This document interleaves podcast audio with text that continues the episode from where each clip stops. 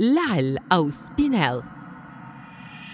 أنا أعد من أجمل المعدنيات واكتسبت شهرتي بفضل ألواني الجميلة التي تندرج من الأزرق إلى البنفسجي والأصفر وصولا إلى اللون الأحمر الزاهي الذي أشاطر به الياقوت الأحمر.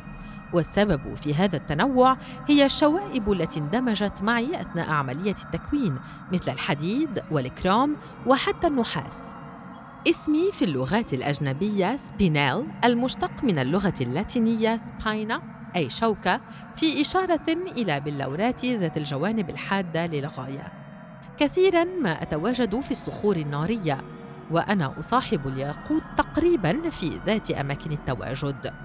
عموما أنا أعد صلبا إذ إنني أتحمل الكثير من العوامل الطبيعية بسبب مقاومتي للتحلل والتفتيت. وهذا أدى إلى قلة تغير شكلي أو حالتي مع الوقت.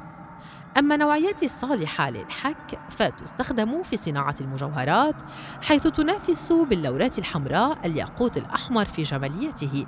وقد اتضح أن حجر ياقوت الأمير الأسود الموجود في التاج الملكي البريطاني وياقوت تيمور لينك الذي يزين إحدى قلادات هذه المجموعة الملكية هما spinel أحمر.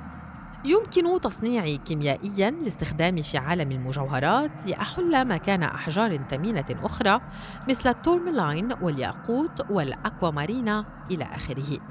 وأتواجد في ميانمار وأفغانستان وفيتنام وتايلاند.